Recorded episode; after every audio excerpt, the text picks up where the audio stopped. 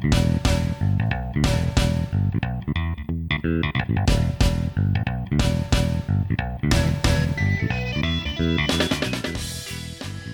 everyone, and welcome to The Goods, a film podcast. This is Brian, and Dan's here, as he always is. Hey, Brian. Good to talk to you. Hey, yeah, you too. How's it going? Oh, you know, hanging in there, living the dream, as they say.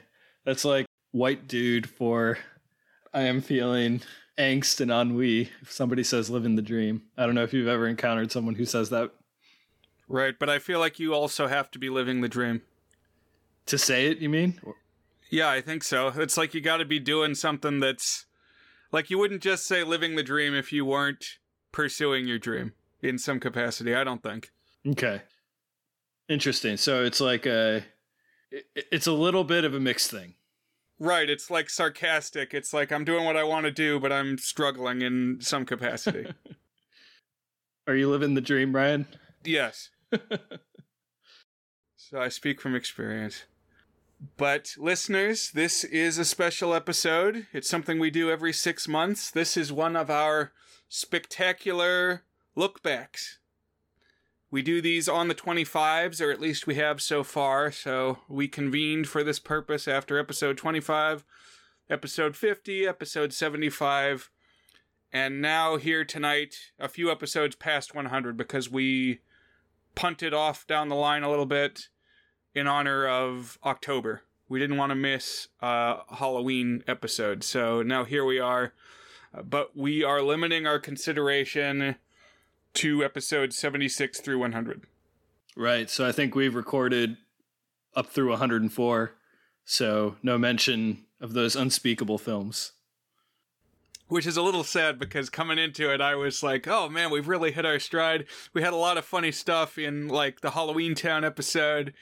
And then I'm like, wait a minute. I can't talk about it. it's off limits. we gotta act like it doesn't exist yet. Remember it for whenever we do our next spectacular. I'll try. Probably I'll just have in my mind whatever the most recent five episodes were at that point. But Right. That's how it goes. so the established ritual of these spectaculars is that we first talk about what has happened on the show and in our lives these past six months. We make some prognostications about what might be ahead. We dig a little bit into the mathematics of our rankings and our listening stats. Basically, Brian indulges Dan, the math major, for 10 or 15 minutes. That's right. And then we talk about awards. This is our award show Yeah. where we give out our goodies to films that have merited them. Our lack of coming up with a better title for the award segment, I think we just, by default, it's become the goodies. It works. It serves. Twill serve in the words of Mercutio. so, Dan, do we need any more introduction or shall we look back? Sure, we can retrospect.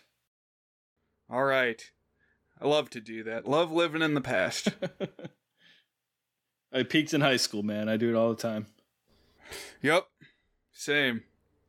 But let's see some developments the last six months. I am working on improving myself. I've been pursuing a graduate degree in media production. I've been meeting new people, building my skills. I learned to develop film photography, which is new for me. So, more moving and shaking in the last six months than perhaps in past increments. And you feeling good about that? I think so. I'm enjoying myself at least, and hopefully it'll bear financial fruit at some point, but we will see. All the best to you. Good luck. Thank you. What about you, Dan? Last six months, how have they gone? Yeah, so I mean, I guess personally, towards the beginning of this 25 episodes, I moved to a new house, and that was a major personal endeavor. And then couple other things. Uh, well, one is I started my movie reviews site, a sister site of sorts to the podcast. It bears the same branding, or at least similar branding and I link to back and forth between them somewhat. Um, and that's been something I've worked really hard on and I'm feeling excited about. And currently have a streak going of something like 115 days or something with reviews posted 500 or more words every single day. So that's been a, a major effort alongside the podcast.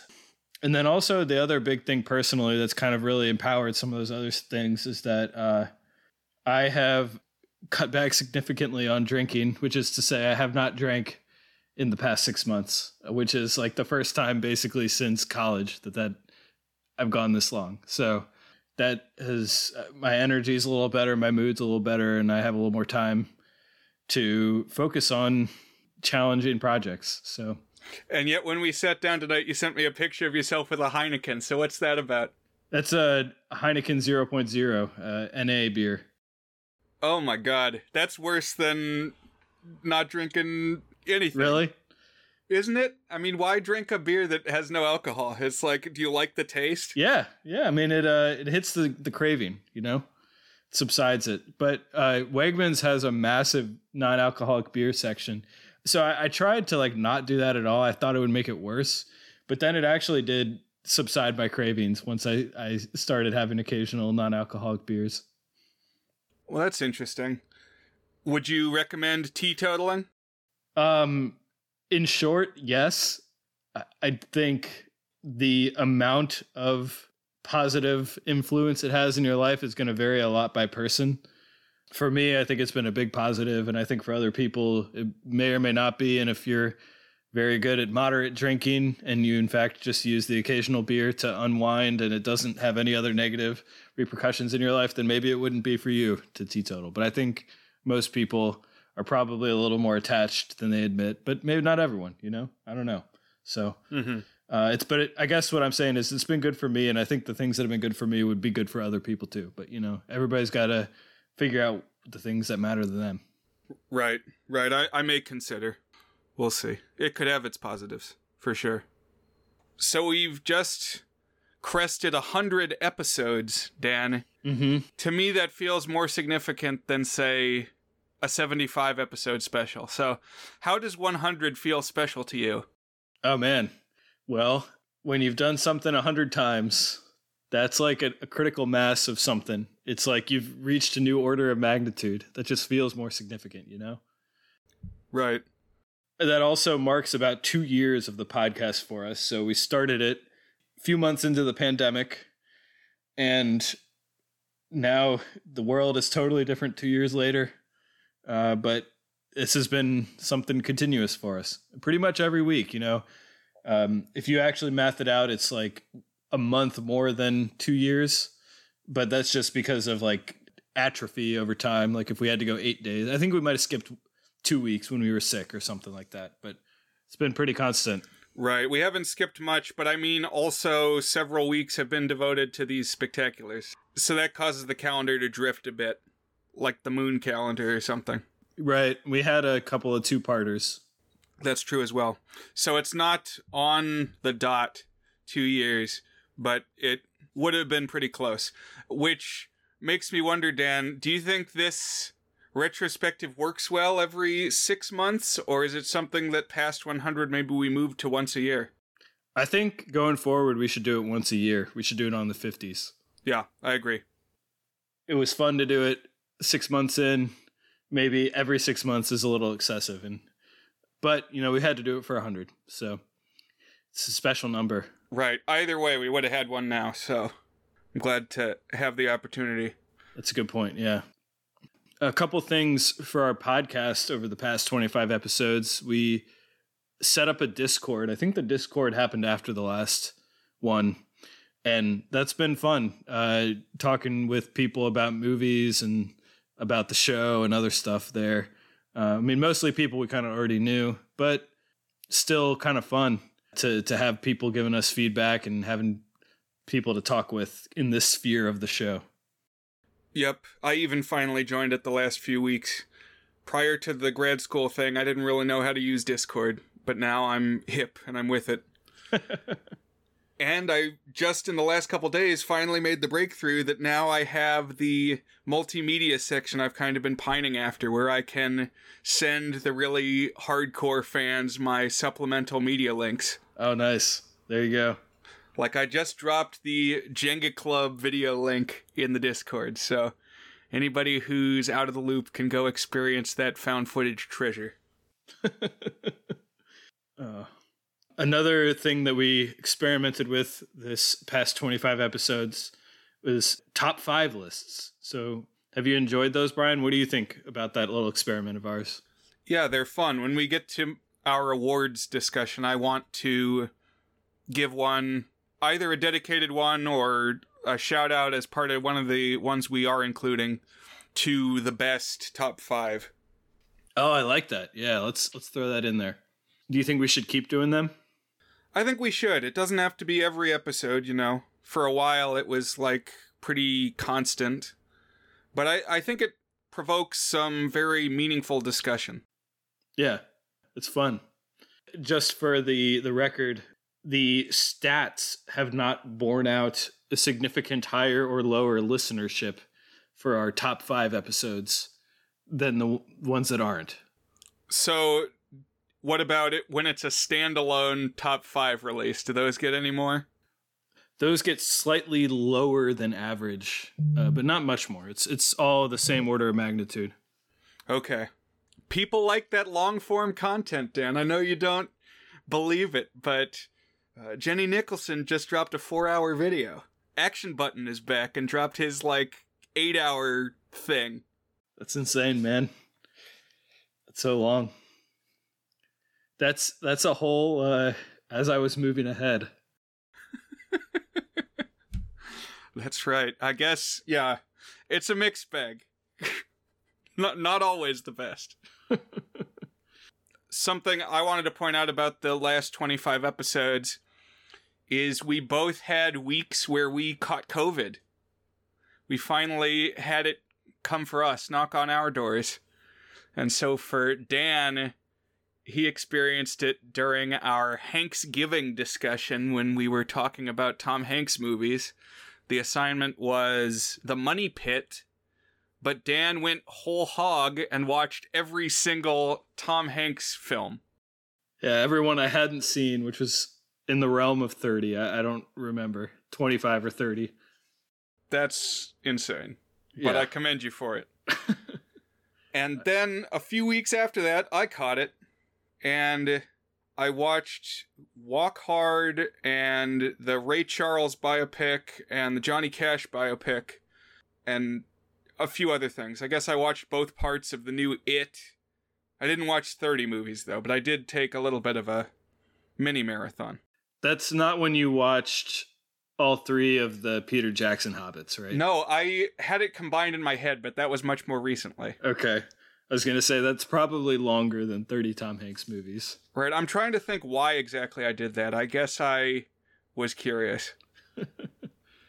but yeah, maybe if you add up both of those marathons, you get close to your Hanks quest. Perhaps, yeah.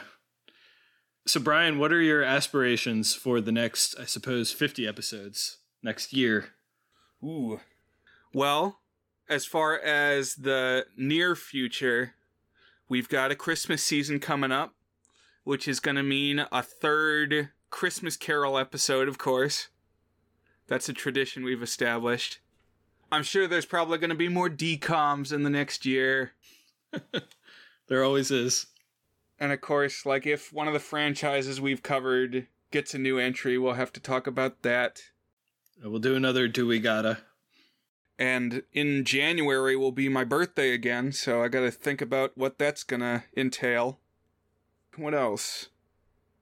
We've used the April Fool's block to work in some not quite films, some other media that we want to discuss. So I've definitely enjoyed that. So I want to take at least that opportunity. If not, make that an even more regular feature. Yeah, that's been fun. And what about you, Dan? Thoughts for the year ahead? Yeah, so I mean, I would love to continue to figure out how to engage with our listeners because we have more listeners than ever. Um, when we get to the numbers, we'll we'll you'll hear that we've had some good growth over the past six months in terms of listenership, but also more meaningful than those numbers to me is uh, getting regular discussion from listeners and love to figure out how to continue to engage with them in more interesting ways and with more people. So that's kind of a, a non-specific goal, but uh, I've been really grateful to people on the Discord and hope we can keep that up. Another idea I had as far as a format is we kind of have unofficially done this where we call out almost like um, categories of of things that we talk about, like sections, recurring segments, like surprise John C. Reilly. But that's kind of a, too specific. More like I don't know, uh, who's the funny character actor, or what's the connection to Breaking Bad, or that thing you do, or I don't know, just uh, maybe formalize some rewatchables like that that other movie podcast. They have segments yeah, I listened to a couple episodes of that. You sent me their like two hour 25th anniversary of Boogie Nights coverage, and they also did one of Titanic, and I listened to both of those, and that's a good show. Listeners, if you haven't checked that one out, it was pretty funny, and they made some good observations. They were just mercilessly roasting Rose. but yeah, they had categories that they would talk about, and it was things like character actor. They would say that guy. But things like which movie scene had the best food? Like in the Boogie Nights discussion, they said, okay, what's the best food in this movie? And they said it was, well, two of the three said it was the margaritas made by John C. Reilly's character at the pool party. And one of them said something else. But that seemed to be the consensus was John C. Reilly's margaritas. Gotcha. Do you have any specific categories in mind? No, I got to brainstorm on it, but I think there's potential there. Do you have any in mind? I like that idea of the food or something like that. Like go through the whole movie and like what is the room you would want to walk through? Yeah, that's a good one. I think we could also, you know, there we categories don't need to be every single week, but we could have like a pool of categories and do a couple of them each right. week or something. A- another they mentioned was what's the prop you would want to own? Oh, nice. That's a fun one. Yeah. They talked about that one with Titanic. And I think they said you couldn't pick the diamond. Okay. That was off limits. Too uh, low hanging fruit. Right, but one of them picked Spicer Lovejoy's nickel plated revolver. Oh man. Wait, hold on. Who's Spicer Lovejoy again? He's the bodyguard. Oh yeah, yeah, yeah. Anyways, uh, listeners, if you're there, uh, please, please clap. please, is that uh, Jeb Bush? Right. Yeah. Let us know if you have any ideas or, or things uh, that we could do to spice it up. Join us on the Discord or send us an email at the goods film podcast at gmail.com anything you want movies you want us to talk about uh, things you want us to do more of or less of hit us up. We'd love to hear from you. I just googled spicer lovejoy and it says people also search for Caledon Hockley, brock lovett and fabrizio. What's who's fabrizio? The italian friend who gets on the boat with jack. Nice. He's there for the king of the world scene. He gets smashed by a smokestack at the end. Yeah yeah Anything else you want to talk about for the future, Brian? Well, maybe in the next six months I watch Titanic again. Yeah, or a year or whatever. Yeah. April's not too far away, Dan. We'll be there before we know it. Yeah. So now I'm going to jump into the goods by the numbers, where I will briefly discuss some of the numerics, the, the statistics behind the past 25 episodes, the past six months. So in the past 25 episodes, and I'm just going to say past 25 episodes, just know that it's always 76 to 100 when I say that. We discussed 36 things, that is 34 feature length films, and two, I will call them quasi films for April Fool's Day. One of them more film esque than the other in that it has a Letterboxd page. But that brings us to a total of 145 things across 100 episodes.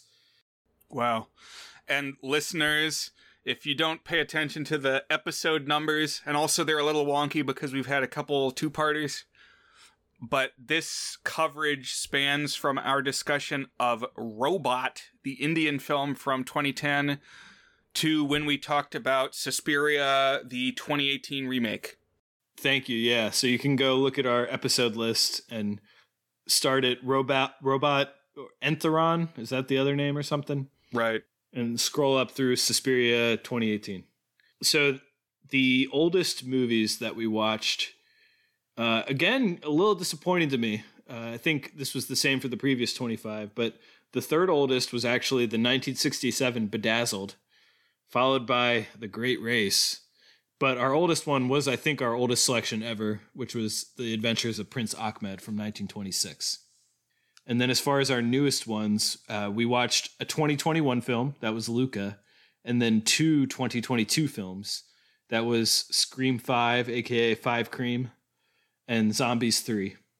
For our ratings, our 16 club selection, the only entrant into our 16 club, which is, by the way, a film that earns two eights out of eight on our Is It Good eight point rating scale.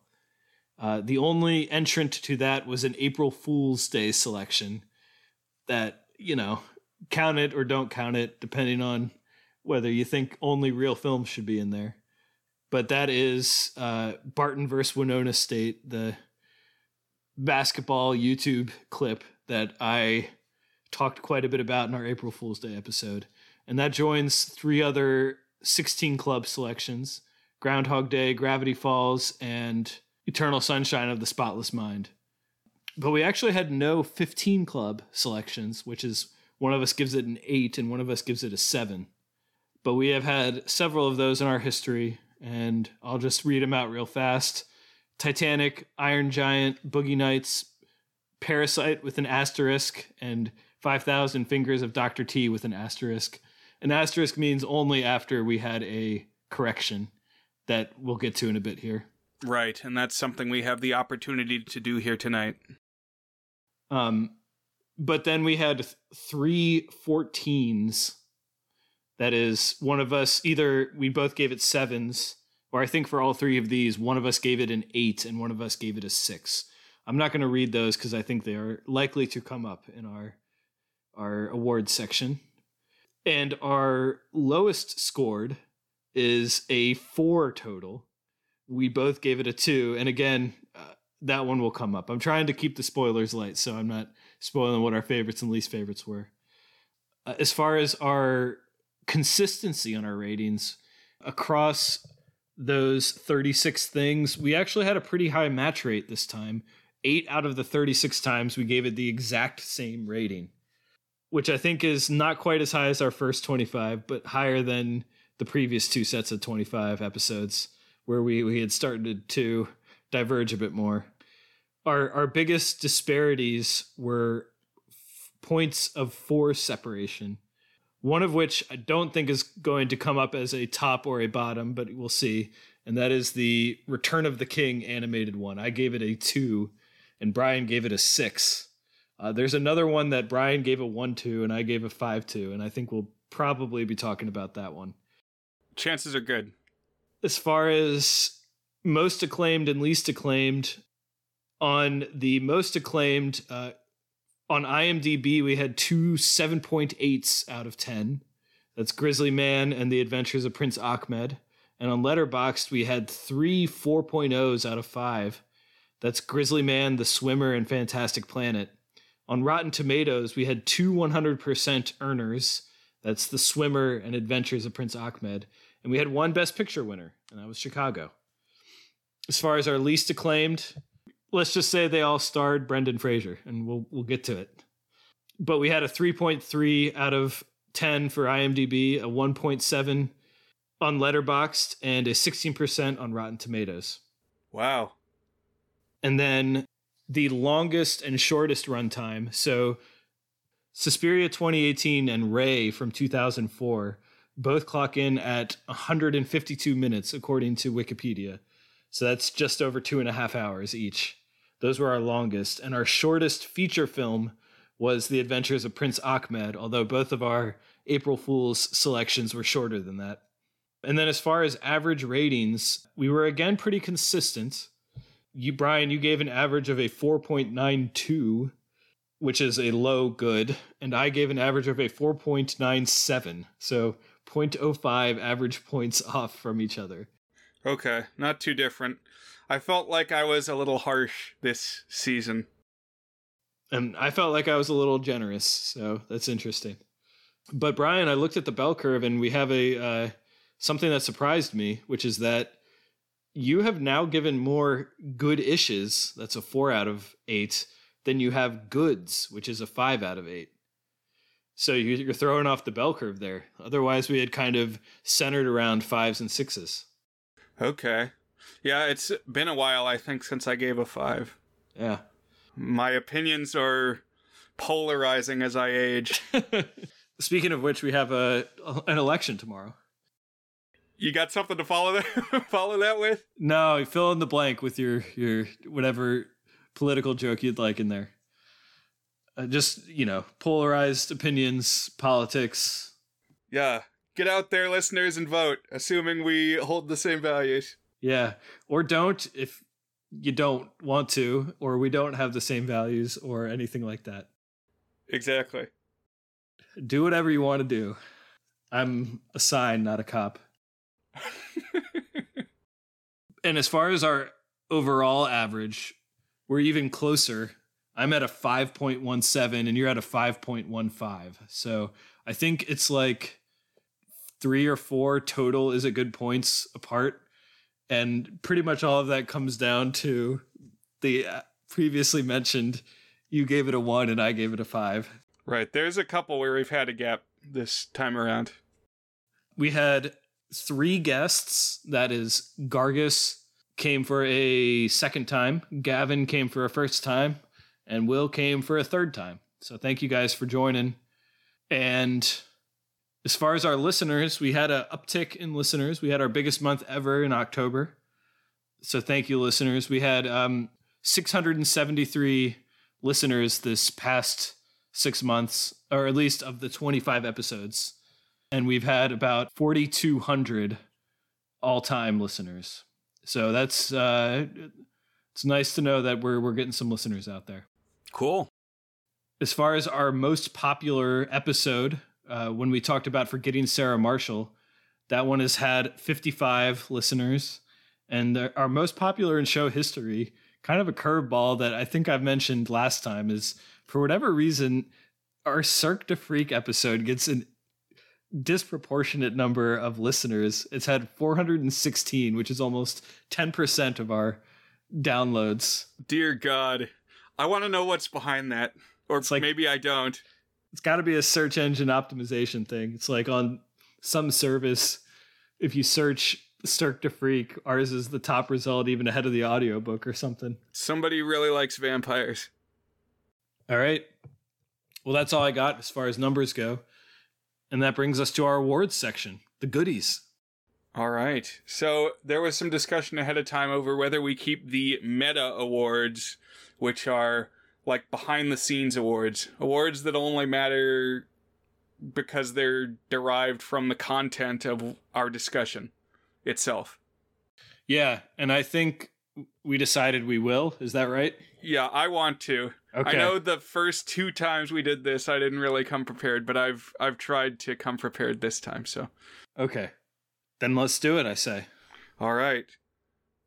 We've got one for favorite running gag, Dan. I put for my favorite running gag Brian comparing everything to Breaking Bad. Like basically every episode, a, a Breaking Bad comparison comes up.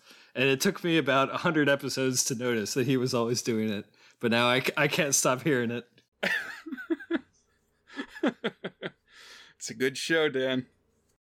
I haven't seen it, so, you know, I should. What about you, Brian? For me, it's not a gag per se, but I like that all of my old animated movie picks turned out to be 70s fantasy films. yeah, that was pretty funny. like, it could have gotten even more specific than I made it. Yeah. Also, this is not a gag either, but we both caught COVID. And it's like Dr. Doofenshmirtz said, it's two isn't a lot, but it's odd that it happened twice. yeah. What about a favorite line or moment from your co host that was funny? Yeah, so in the funny category, uh, every spectacular I say it and it's true that uh, Brian makes me laugh every single episode. So this category is like really hard and it's kind of arbitrary on like a thing that I happen to remember. Not necessarily the funniest, because like I said, Brian's a funny guy. But the one that I thought of, the episode in general that I laughed the most recording was the George of the Jungle episode. Just a, a lot of good gags in there. And the thing that I like couldn't breathe from laughing was when Brian was narrating the Dudley Do Right wiki, which is the plot synopsis opens with three children are with a horse, and then you connected it back to uh, the Elmo wiki page on the Muppets wiki, which is Elmo's dad is Elmo's dad, and that made me laugh very hard. So that was my pick. nice.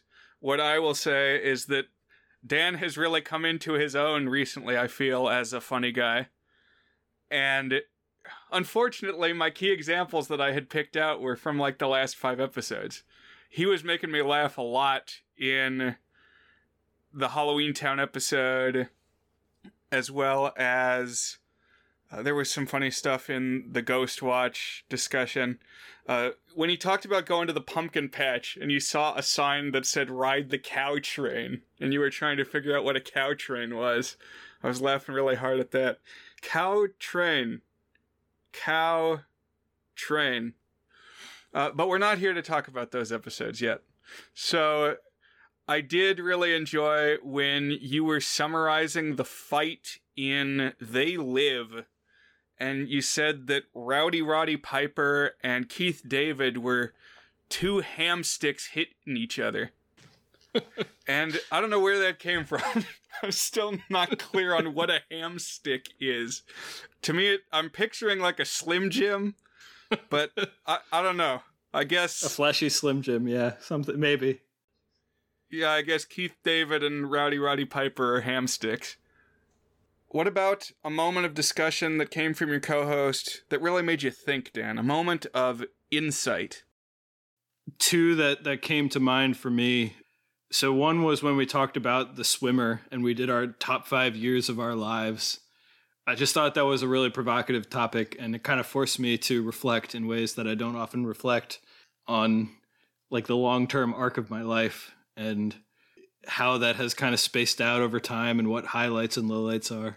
I used to spend a lot of my time like reflecting on such things and uh, for whatever reason I don't as much as I used to anymore. And so that was I really appreciated the connection between the themes of the swimmer and also like refracting it back onto ourselves. I thought that was good.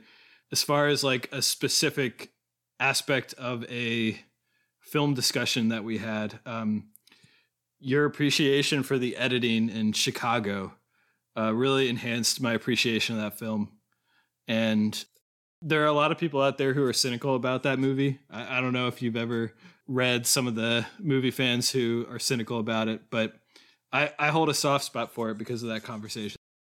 Oh, I remember even in our discussion that that was a point of kind of contention that you said it was a little too crazy with the editing. And maybe there's something to that, but I just really like how it cuts back and forth between the two worlds.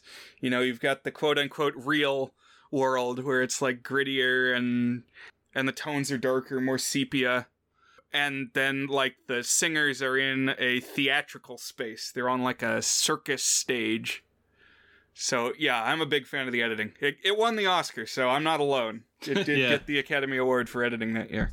I still think the choreography editing in that is hit or miss, but the kind of overall mise en scène combination is very striking in that. So yeah, sure. What about you, Brian? Well, for me, Dan, I have the same thing written down that it's the top five years discussion in our swimmer episode. I thought that was really poignant. We dug deep for that one.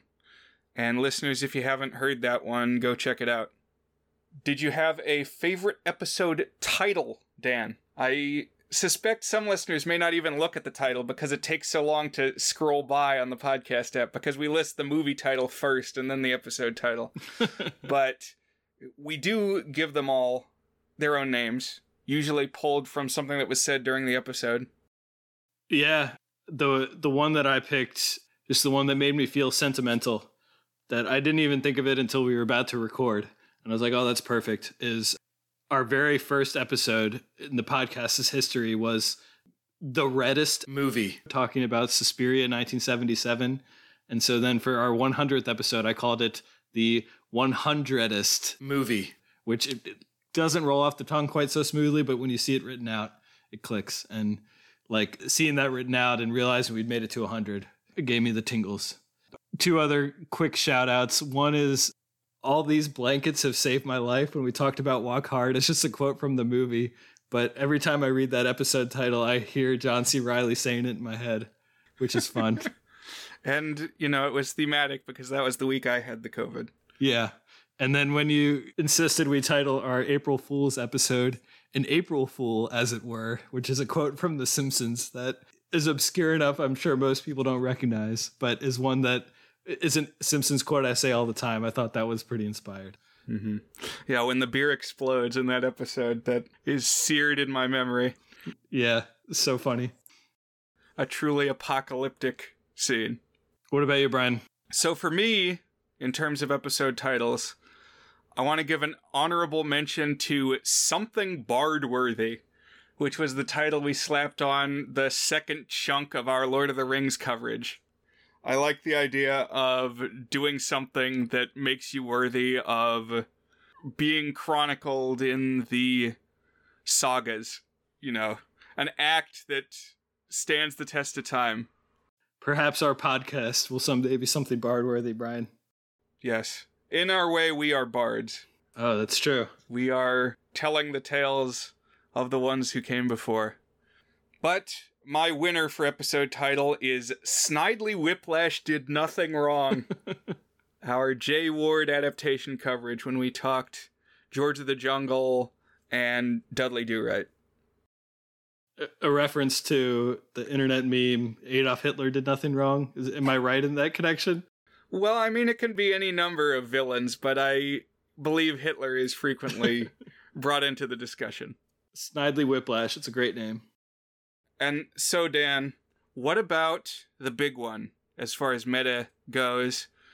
What episode that we put out in the last six months do you think was our best? This one is kind of hard for me to pick, like, what is actually the most interesting episode. But as far as the one that I am that is my favorite, the one that I'm fondest of. It's got to be the episode that we entitled Thanksgiving, where like five things happened in my life in that one week. I moved, I got COVID, I watched a whole bunch of Tom Hanks movies, I ranked all the Tom Hanks movies. I wrote a whole bunch of reviews of Tom Hanks movies while I was lying on a mattress and sweating and unable to taste my food. So that one to me is just uh, already seared in my brain for a very specific and memorable week of my life. So I'm going with with Thanksgiving as my favorite episode. What about you, Brian? Okay, well, I am going to go with the episode that felt most a part of our legacy, like something that we had built toward. And this was our coverage of the fifth Scream film, just titled Scream, and Zombies 3. It's like we wouldn't these two movies would not go together if not for us. That's true. Yeah. I will say the one that was the most fun to record though was the George of the Jungle. That was the one I, I laughed the most at. Yep. It's not going to be the last time we talk George of the Jungle tonight, I think. but I also wanted to shout out my favorite of our top five discussions, which was our top five songs from movies where we also covered the Lorax film from 2012. I thought that was a fun one. Oh yeah, yeah. I'm gonna pick the same one, Brian, because I thought that we brought a lot of our own personalities to that one. I, I enjoyed all of our top fives, and the Tom Hanks one is right up there too. I just picked that as my favorite episode, but as far as my favorite ranking that we did, I'm gonna go with the same one. I thought it was very us. It gave me some good things to listen to for the week of and the week after. So I think that wraps up our meta awards, Brian, which I guess brings us to our keystone segment of our spectaculars, which is the equivalent of the Oscars for the goods. and that is our movie awards section of the goodies, if that's what we'll entitle them. We have a, a handful of recurring categories that we've been doing, dating back to the first spectacular. So, Brian, why don't you introduce us to the first category we're going to discuss? Okay, so at the top of the list, we have Biggest Surprise. This is a movie where we came in with expectations different from what we got. Maybe they were low and we ended high, or vice versa. Just something that we were not anticipating. So, Dan, what do you got? So, looking back on our our discussions, I, there were no ratings that if you were to look at what the rating was that got applied to the movie that further diverged from what I expected to give it than just the most avant-garde piece of cinematic shit that anyone will ever see, which is George of the Jungle 2, which I just I had such a fun time watching. I never wanted it to end because it was just insanely mind-blowingly bad. Just a masterpiece of crap, a disaster piece. So George of the Jungle 2 is my biggest surprise. Okay. I think that's earned. I might have to consider that one. but what I have penciled in is the Anne of Green Gables anime, which for one I'm kind of surprised I like that's not something I ever even expected to watch, but I did and it's like very heartwarming. Like it's very well realized, the art is nice. It has this slow pace and is really dedicated to capturing the events of the book. And I just left feeling charmed so that's what I have here on the list. That's awesome, yeah. What about Dan a best single scene in any of the selections that we covered? A lot of great scenes, of course. Yeah, so my runner up best scene um, is the end of Luca, which is the Pixar movie we discussed. The train farewell from Alberto saying goodbye to Luca. Very happy, sad tears a great goodbye. I love a great train scene, something very cinematic about trains. So that's my runner up. But my pick for the best scene, and again, there are a lot of ones I thought about, but I'm going to go with the first time that Nada put on glasses and they live. Just this really striking thing that could only ever be captured in film in this like very subjective way that you see these two realities clashing and just a really cool and really special moment where you have the you know the everyday city street and then he puts on these glasses and, and all of a sudden you see all of the advertisements and products have like subliminal messages in stark black and white. And some of the people are these freaky stretched skull alien guys that it's like really unsettling to see and the way that it alternates between the color and the black and the white just very cool. And the way that it's all kind of dialogueless, it just does communicates it all with what's on the screen. I thought that is a terrific, terrific scene. That's a good one. What I'm going to pick is the thing we talked about that was really only a single scene. And it was that basketball game that you shared on April Fool's Day, Dan, where in the final moments the guy scores I don't know how many baskets he just comes alive and is dunking on everyone and it's like as perfect an athletic performance as you could ever have because literally at the very end he beats the buzzer and just tips the ball in and wins the game. It's amazing. Absolutely. Maybe not quite a movie, but I think it counts as a scene. So, it gets the award from me. I think that's a good compromise, yeah. How about Dan a line, something said in one of the films that really resonated with you? My runner up for this one, I picked a, a serious one, and that is from Grizzly Man, and this is one of Werner Herzog's monologues. He says, What haunts me is that in all the faces of all the bears that Tread- Treadwell ever filmed, I discover no kinship, no understanding, no mercy. I see only the overwhelming indifference of nature. To me, there is no such thing as a secret world of the bears. And this blank stare speaks only of a half bored interest in food. But for Timothy Treadwell, this bear was a friend, a savior, which I think is a summation of the struggle of humanity versus nature that is captured in Grizzly Man to some extent. And then my my pick, my actual winner is a funny one and it's since we watched this movie, this line has just been running through my head and this is in Forgetting Sarah Marshall when Paul Rudd is a surfing instructor and he's teaching Jason Segel to surf and he says, "I'm to be your instincts. Kunu will be your instincts. Don't do anything. Don't try to surf. Don't do it. The less you do, the more you do." That last line, the less you do, the more you do. It's like been my mantra the past few months. and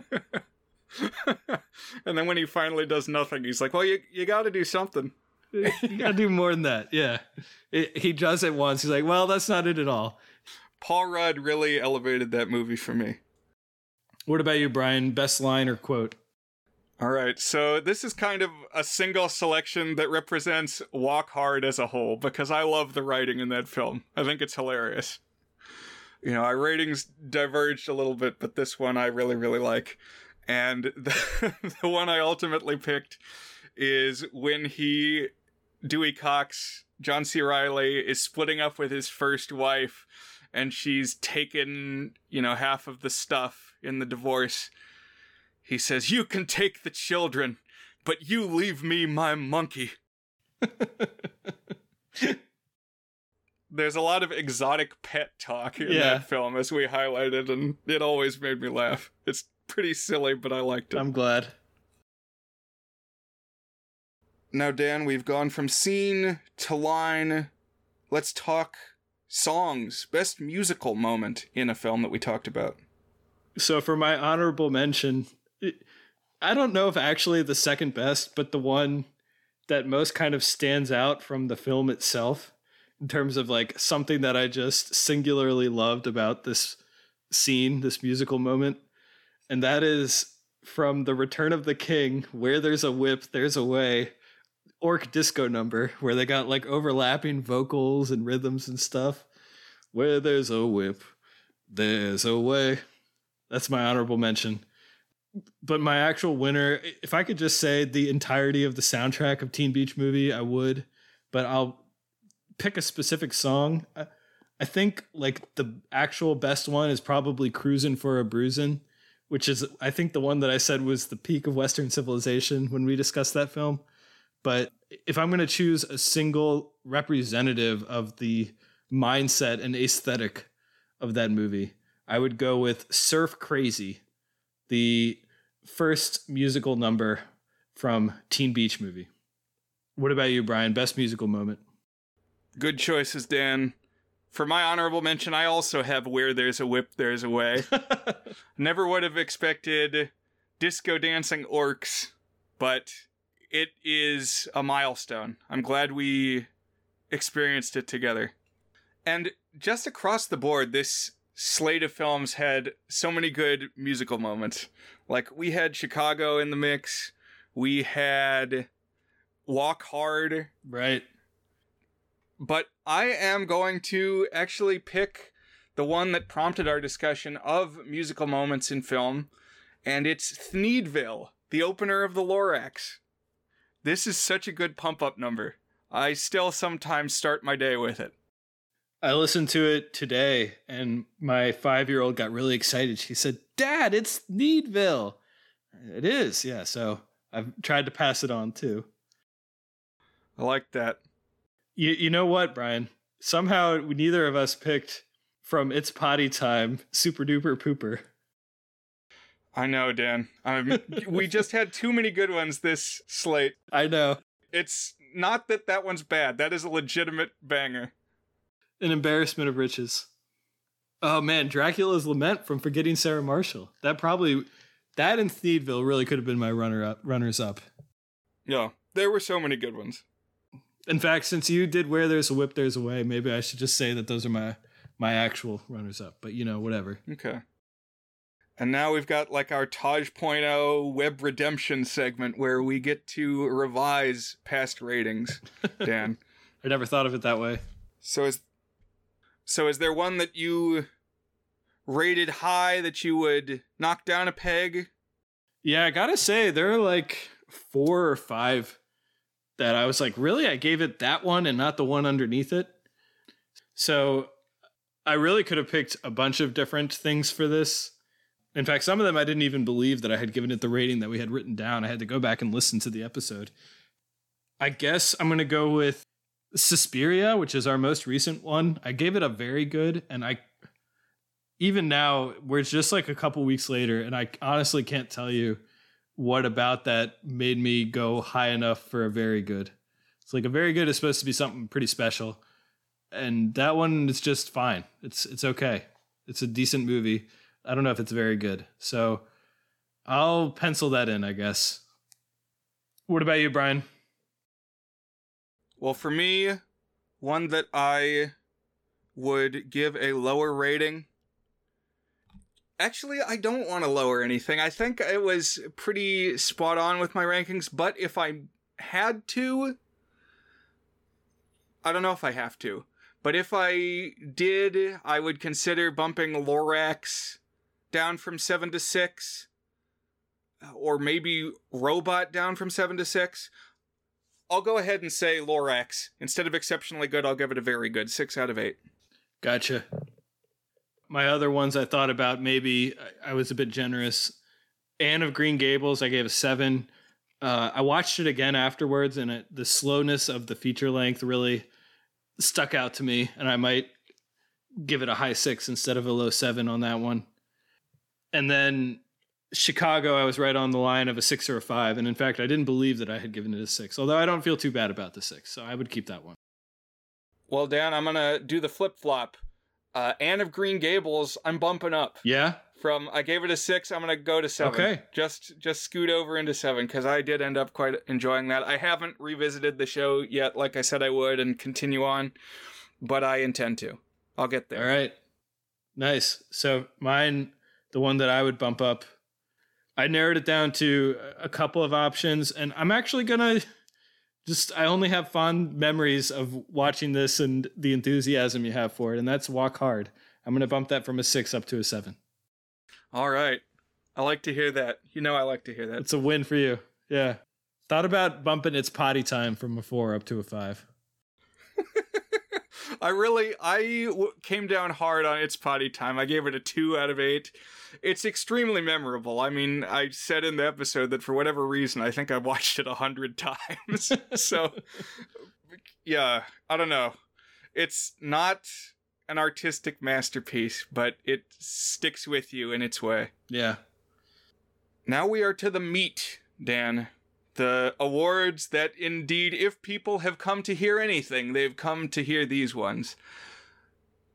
And so, who would you give the worst actor or actress award to, Dan? Our own personal Razzie. I would wager. I'm trying to think how much would I wager?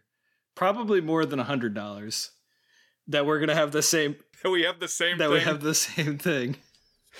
I mean, yeah, I think he's earned it, Dan. and that is Christopher Showerman from George of the Jungle 2, the guy who replaced Brendan Fraser in just a horrible, I, you know. And never lets you forget that fact. He tells you many, many times that he's not Brendan Fraser, but in fact his dollar store replacement. The narrator is like roasting him the whole time. And they're right. He's really bad. He deserves that scorn. So, Christopher Showerman. Yeah. He has a good physique, though. He's built. He, he credit where credit is due. Is that yours too, Brian? He is mine, the one and only Christopher Showerman. So let's move on. He's had his moment in the sun. Best actor, Dan, male performer. My honorable mentions Anthony Atkinson. He's the, if you want to call it, it's a different kind of performance, you know? I don't know if you'd say actor. I guess the category is best actor, but just, I guess, best male performance. Anthony Atkinson is the basketball player on Barton in that that clip that we watched for April Fool's Day, and that was uh, one for the ages. So uh, you know, can't give him the full award, but probably my favorite individual performance we watched. Uh, I'm also going to shout out John C. Reilly. He was I almost went with him, but I'm actually going to go with someone that you went out of your way saying you did not think was a favorite performance of yours and that was Joaquin Phoenix in Walk the Line.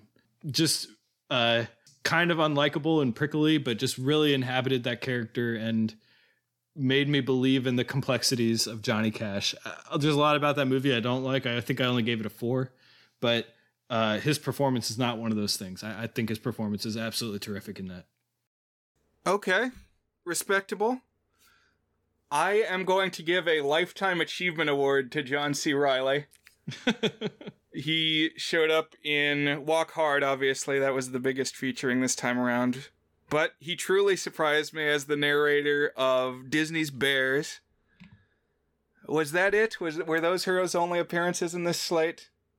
I think possibly, but he's been working towards it for a while, so I got to think about just, it. Yeah, I'm just gonna give him that one, and then for the real winner for best actor, um, honorable mention to Burt Lancaster in The Swimmer. Strong performance from him. I feel like that's a movie you don't hear talked about a whole lot these days in the broad public. So, listeners, if you missed that episode, check it out. But I'm going to give it to Richard Gere from Chicago as Billy Flynn, the slick lawyer. He gets like I think like three songs that are all his, and he really kills it. I don't think I'd seen Richard Gere in a movie before that, but he's got a star presence. And now, Dan, the actresses. What do you got? Yeah, honorable mention Teen Beach movie, Gracie Gillam. She plays the biker chick that is one of the two leads of the Wet Side Story. Uh, she's all, she's great in both of them, and I think she should be in more movies. I think she's amazing. And then just for sheer electricity and charisma, Catherine Zeta Jones in Chicago, second honorable mention. My pick, though, is someone who not even really a professional actress. She's a supermodel, and yet she carries the entire movie on her back, and that is Elizabeth Hurley in Bedazzled. Just a truly magnetic, incredible performance. Very funny, a sexy, wonderful presence. I'm giving it to Elizabeth Hurley. Oh man, you know what? You make a good case. So my honorable mention is to Kristina Kohoutova from Jan Svankmajer's Alice for just all the horrible, gross things she had to put up with. Oh. You know, she's basically the only actor in the entire movie, and she's just getting like slimy and sharp things thrown at her all the time, being covered with taxidermy animals. Like, this would have been an ordeal.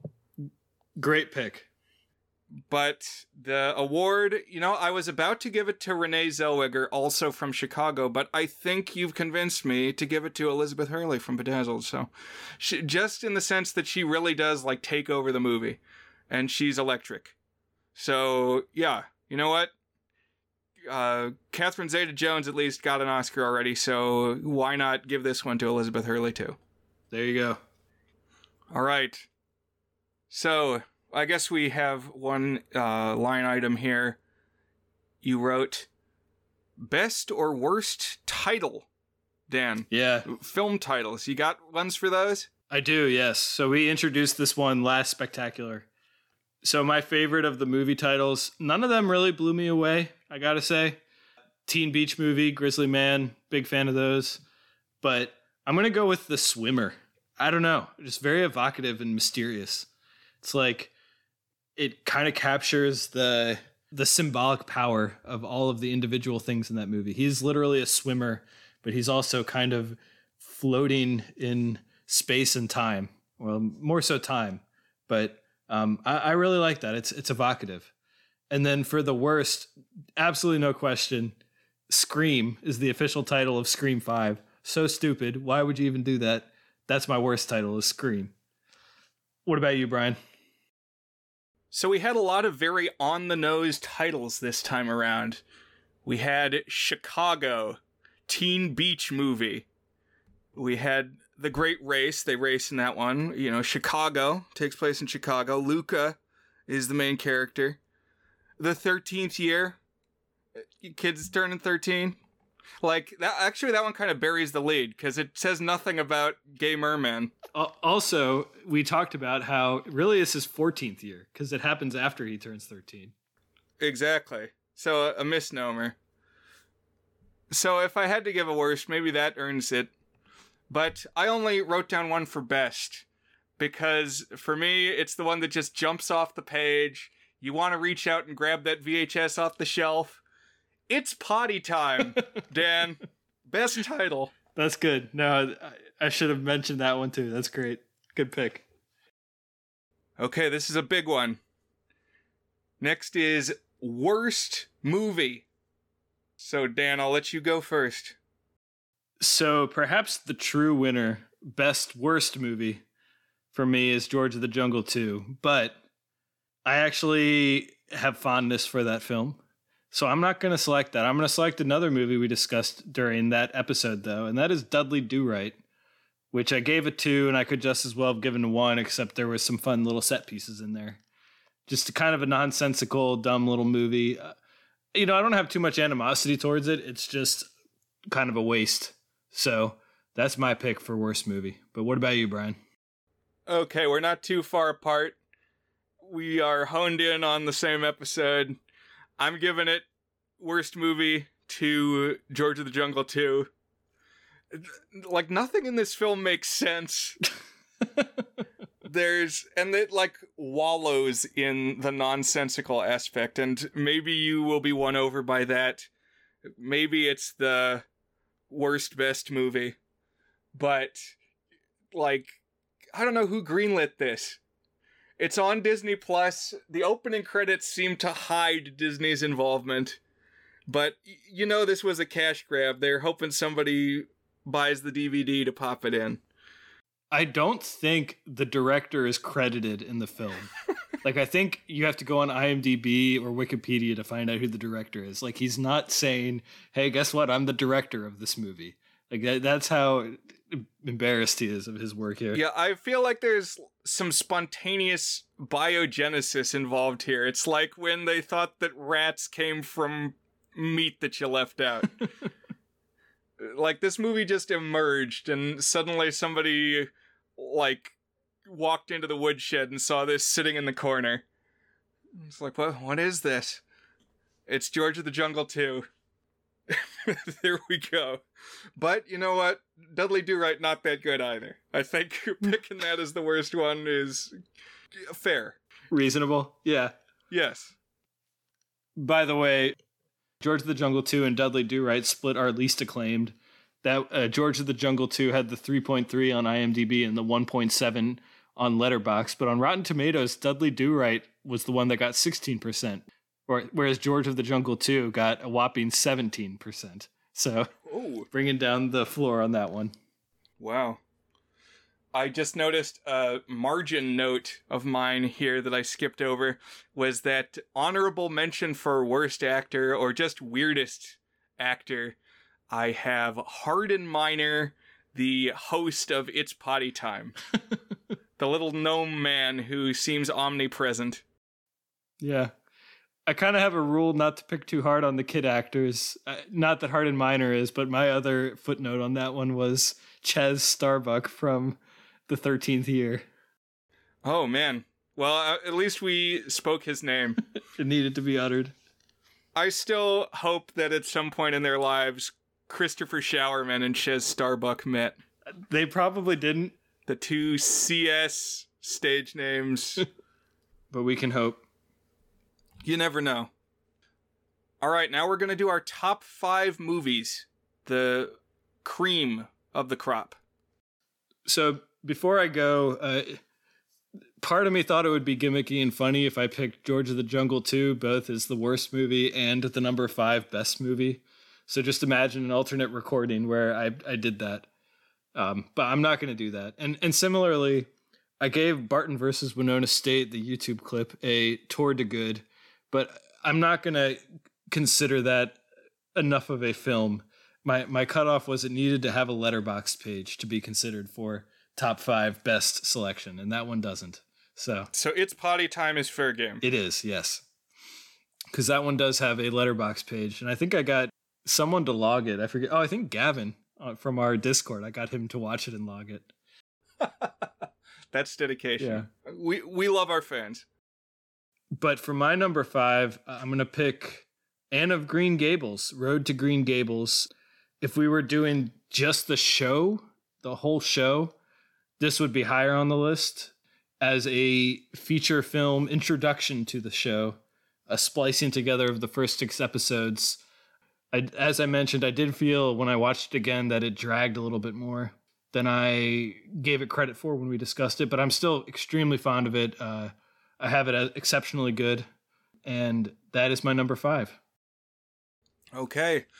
Well, going into this, I will say I suspect this top five will be more polarized than any past spectacular. I think just because this time around I brought in several movies that were like already favorites of mine, and I knew that was going to be the case, and I slapped eights on them. Uh, you know, I do that from time to time. I think we both do. But here at number five, I also have Anne of Green Gables. Hey, there you go. So after this, I don't think we're going to match again, but I like this one. Nice.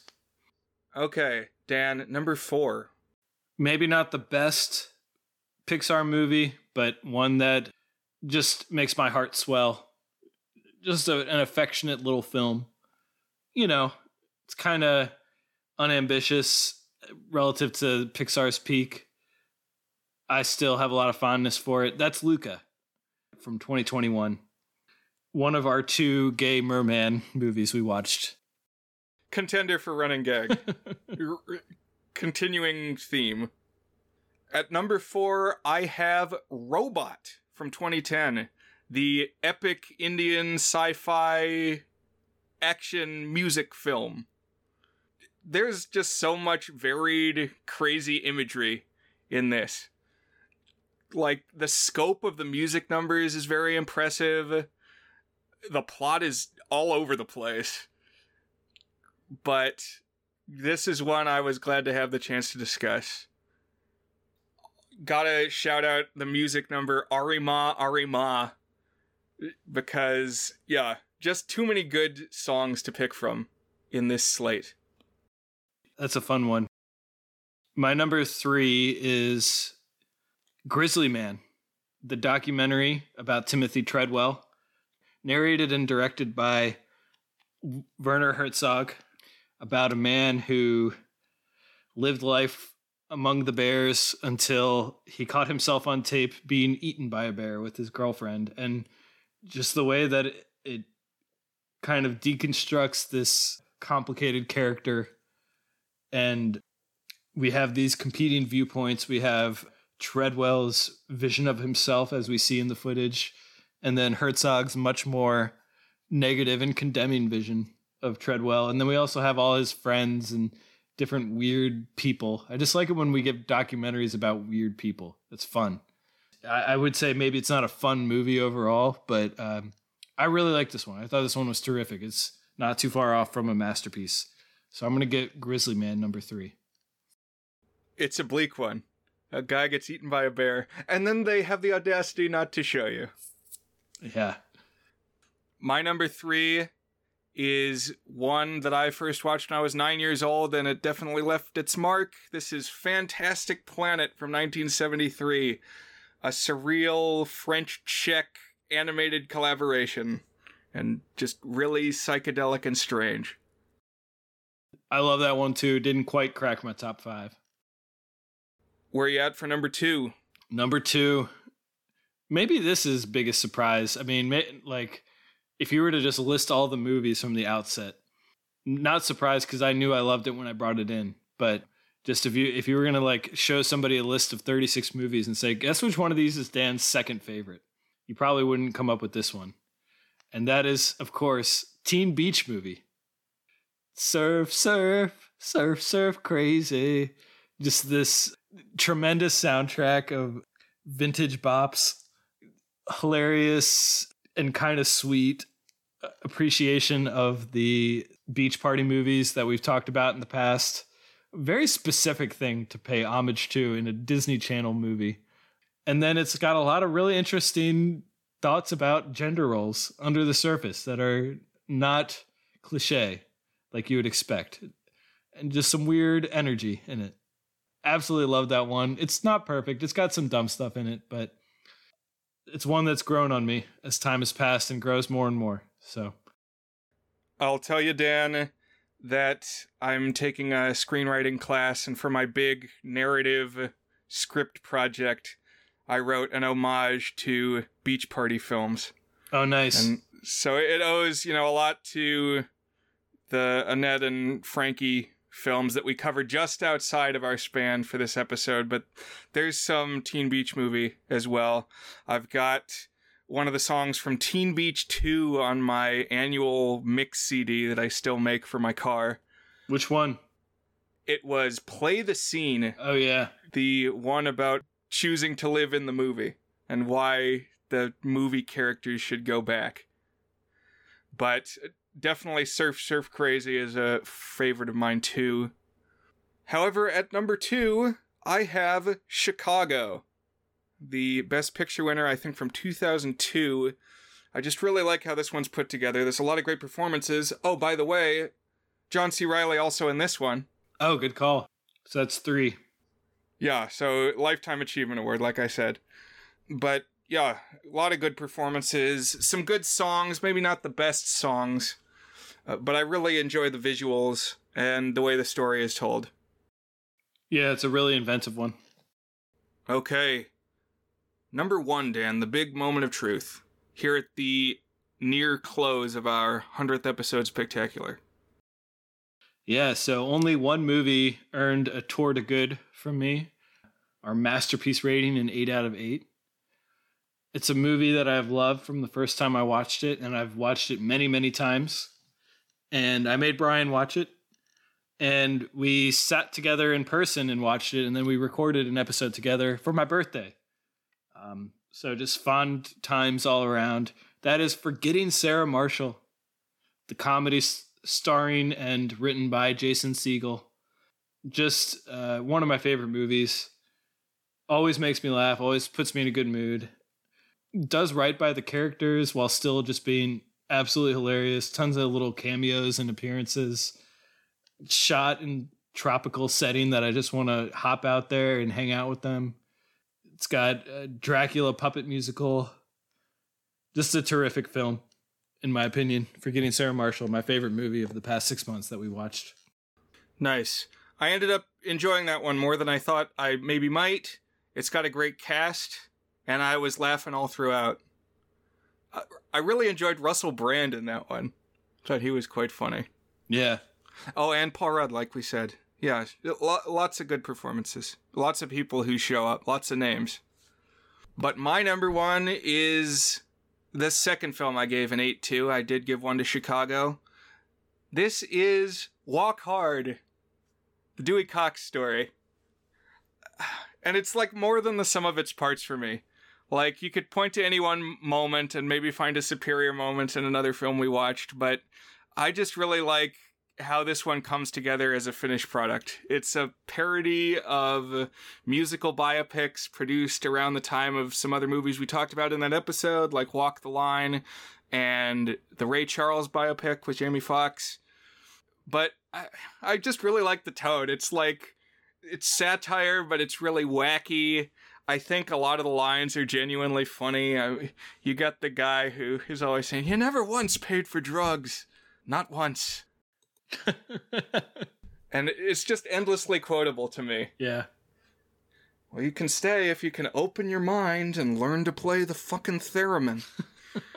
just many, many things that I'm always going to remember and always laugh at when I put it on, as I inevitably do again and again. So, that for me is the number one slot here. Walk hard. Very nice. Okay, Dan. And actually, Judd Apatow heavily involved in both of our number one picks. Good call. He's the producer of the episode, apparently. The producer of the six months of the 25. So, do we have any last minute business, Dan? Brian, if I'm not mistaken, we're going to do another special thing for our 100th episode next week. All right, what do you got cooking? So, I, I floated this idea by you about a month ago. Didn't hear back from you for a couple days. Then you said, All right, I'm in. I'm working on it. And so, what we're going to do, Brian, if you are up for it, is we're going to count down each of our 100 favorite films of all time. our top 100. Not just what we've talked about on the pod. What is our film canon? Our top 100. Now, we can uh, do some more prelude on this before we actually start. I think we're going to split it across two episodes so it's not too overwhelming. But I think this is going to be fun, Brian. Okay, it's going to be some work. It's going to take some prep, but we've kind of been working towards this for a while, so I think it's doable. Hopefully, it will be interesting. 100 for 100. But it'll be fun to talk about either way. Yeah. Yeah. I don't know if it'll work as an episode. I'm excited to hear what your 100 favorite movies are and to tell you what mine are. You too. Brian, I will talk to you next week with our with our 100 favorite movies and thank you for looking back on 100 episodes and I got to say doing this podcast always one of the highlights of my week. Yeah. I appreciate you being there week in week out. Glad to do it. Thanks for being a part of the last 2 years, making them better. And thank you listeners for tuning in. I know now that you're out there, been talking to some of you on the Discord. Go watch the Jenga Club tape.